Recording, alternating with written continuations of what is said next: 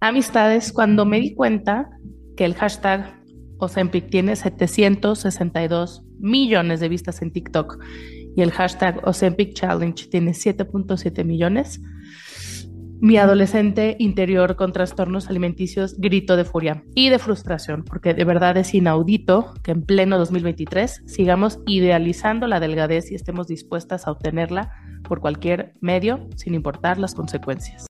En este mar de videos podemos ver personas muy felices que se inyectan algo en la panza, casual, y adelgazan un chorro.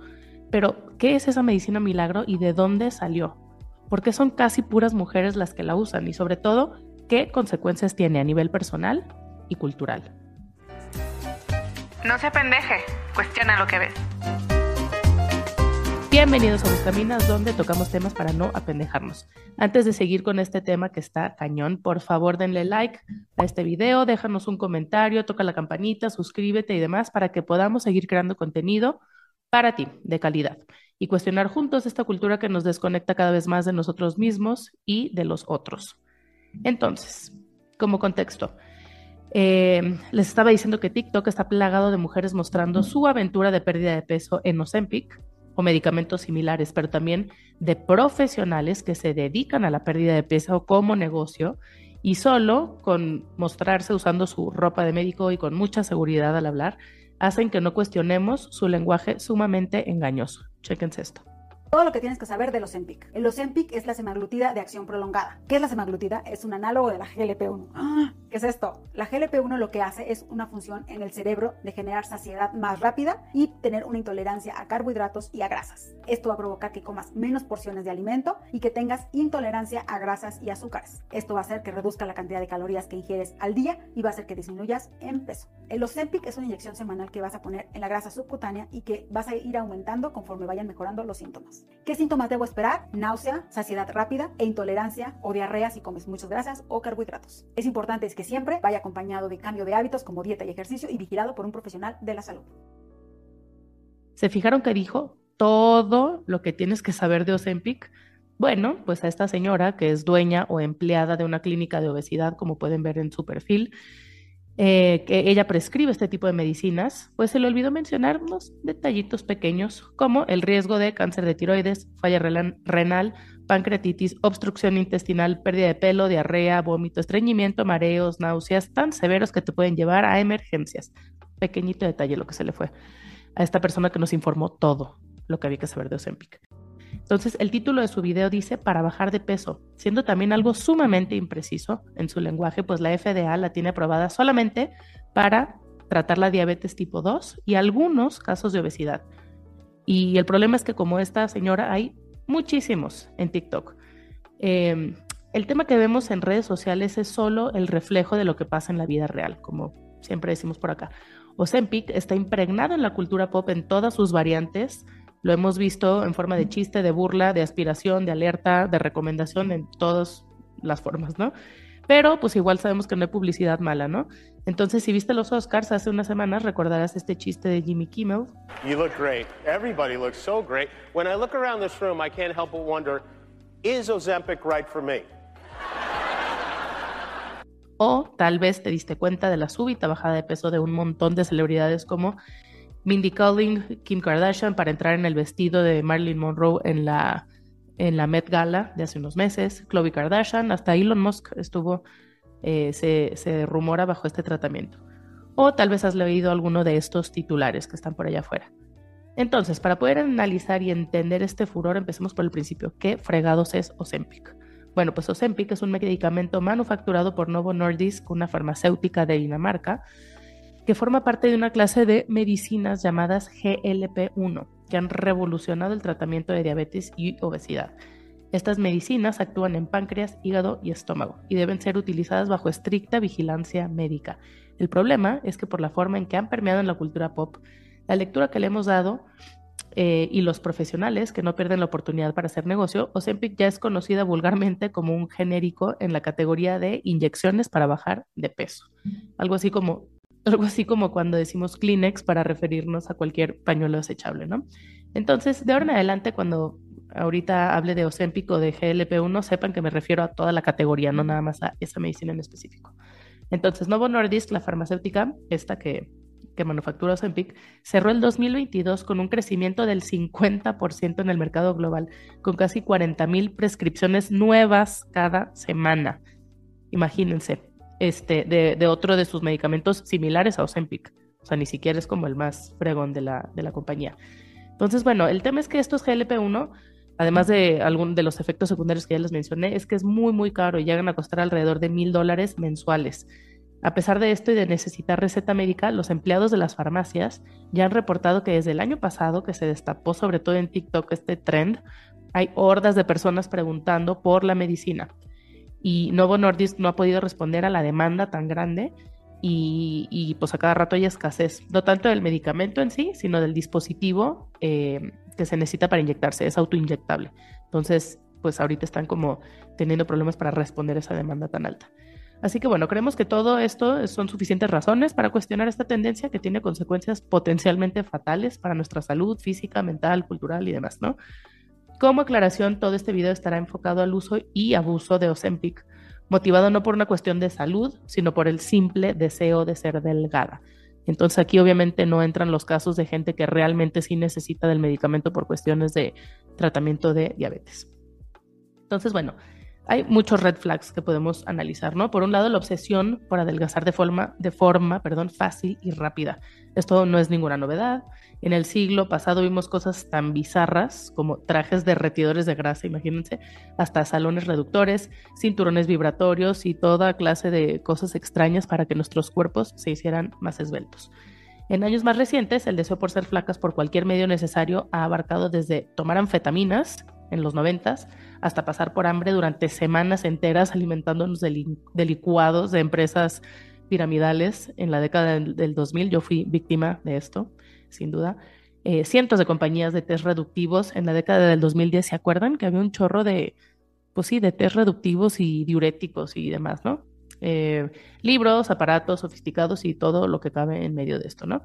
Entonces, sin indagar demasiado en las razones por las cuales las mujeres nos hemos sometido a todo tipo de torturas para bajar de peso, es importante señalar que, entre otras cosas, la delgadez se relaciona con un nivel socioeconómico alto y por lo tanto es aspiracional, a diferencia de la obesidad que es percibida como el resultado de gente sedentaria, poco sofisticada y pobre. Entonces, como siempre decimos por acá, hay que evaluar los problemas de forma interseccional, es decir, detectar dónde se cruzan las variantes de sexo, edad, nivel socioeconómico, raza, etc. Cuando vemos que efectivamente la delgadez estilo Ozempic es privilegio de unos cuantos, porque como vimos no es nada barata, la solución a la obesidad o a la delgadez al alcance de todos, pues debería de empezar por las preguntas ¿qué se necesita para que todas las personas tengan acceso a comida saludable y comida fresca? Cómo debería de ser la urbanización para que en las zonas marginadas de las ciudades haya espacios de deporte y de recreación. ¿Por qué no invertir en otro lugar eh, los enormes subsidios que se dan a las granjas que cultivan la materia prima de aditivos en la comida chatarra como el jarabe de maíz de alta fructosa? Son preguntas muy interesantes para quien realmente quisiera ayudar a las personas a sentirse mejor consigo mismas o evitarles problemas de salud, para quien quiere prevenir la obesidad en lugar de curarla de forma rápida. Pero pues no, porque además de que esto supone un esfuerzo colectivo, comprometería muchos intereses particulares. Entonces, podríamos abordar el problema desde muchos ángulos y detectar muchísimos red flags, pero en esta ocasión queremos enfocarnos en dos, que es, es un gran negocio y dos, es un ciclo que nos mantiene enganchadas sin fin. Entonces llamemos a las cosas por su nombre. La neta, la obesidad es un gran negocio o la aspiración a la delgadez. Farmacéuticas como Eli Lilly y Novo Nordisk tienen en conjunto por lo menos 12 medicamentos tipo Ozempic. Ambas están gastando alrededor de 10 millones de dólares anuales en lobbying, siendo uno de sus enfoques principales enfocar en el Congreso de Estados Unidos, empujar, perdón, en el Congreso de Estados Unidos el Treat and Reduce Obesity Act, una iniciativa de ley acerca del tratamiento y reducción de obesidad en la cobertura de salud. Morgan Stanley, la icónica multinacional financiera, anticipándose al paso de este proyecto de ley, ha pronosticado que las ganancias en Estados Unidos por estos medicamentos incrementará 400 veces, el increase 400 fold, este, como le llaman, para finales de la década. Imagínense, la obesidad, dicen ellos, será la siguiente categoría de éxito comercial en la industria farmacéutica. O sea, pues sí, es negocio, ¿no? Básicamente, en pocas palabras. Mm. Así lo declararon ellos en un reporte del año pasado, que también predecía que las redes sociales y la recomendación de boca en boca crearía un círculo virtuoso exponencial y es exactamente lo que está pasando. Esto sin perder de vista que Novo Nordisk reportó un gasto de 100 millones de dólares en publicidad de Ozempic en 2022. Chequense estas fotos. Por otro lado, Weight Watchers, uno de los pioneros y reyes del negocio de la pérdida de peso desde hace décadas, acaba de comprar Sequence, una compañía que se especializa en prescribir este tipo de medicinas GLP-1. Y la Asociación Americana de Pediatría generó mucha controversia al incluir medicamentos para bajar de peso como parte de los tratamientos que los médicos deberían de considerar para niños con obesidad. Imagínense todos los intereses que hay en juego. Y bueno, nuestro punto número dos es pues que esto es un ciclo sin fin, ¿no? Empezar el camino de Ozempic o cualquier cosa similar es enfrentarse muy probablemente a algo que se conoce como la cara Ozempic. Este doctor lo explica muy bien.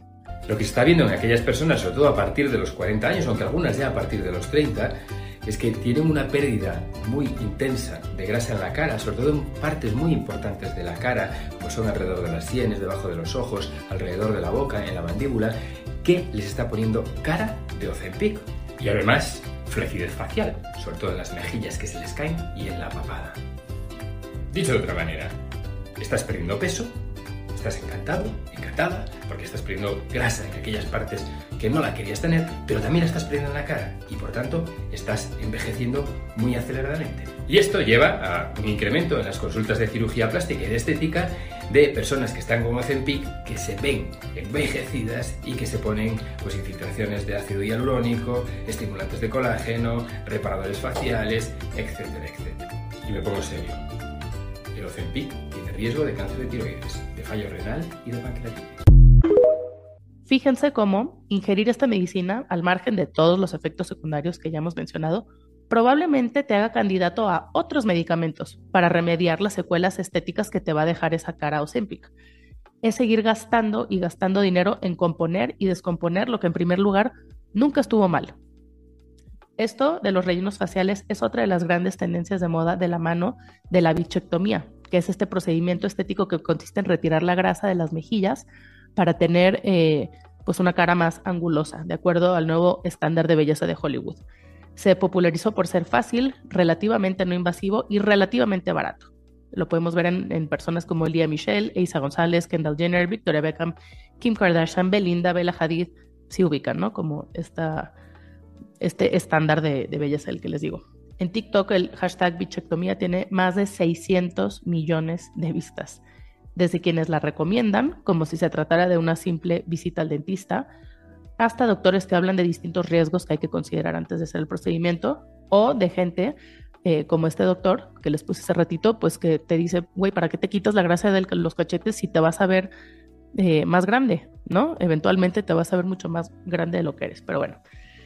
Entonces, pues aquí hay varias incongruencias, ¿no? Para sintetizar estos dos red flags podemos hablar eh, precisamente de esto, de las inconsistencias. Cuando parecía que por fin nuestra cultura obsesionada con la delgadez estaba llegando a su fin, o por lo menos ya la estábamos cuestionando cada vez más, pues llega esta nueva oleada a poner todo en duda. Es contradictorio que celebridades e influencers pregonen un estilo, eh, pregonen, o sea, como el, el, body positive, como que lo abanderen, por así decirlo, y condenan la gordofobia, al mismo tiempo que ellas mismas son quienes se intoxican sus cuerpos con todo esto y se rechazan a sí mismas. Este, en inglés hay un concepto que me gusta mucho que se llama virtue signaling, que se refiere precisamente a ese como alardeo moral, ¿no? A exhibir lo que el deber ser y demás, al mismo tiempo que esos mismos valores no son aplicados en la propia, o sea, en la vida personal.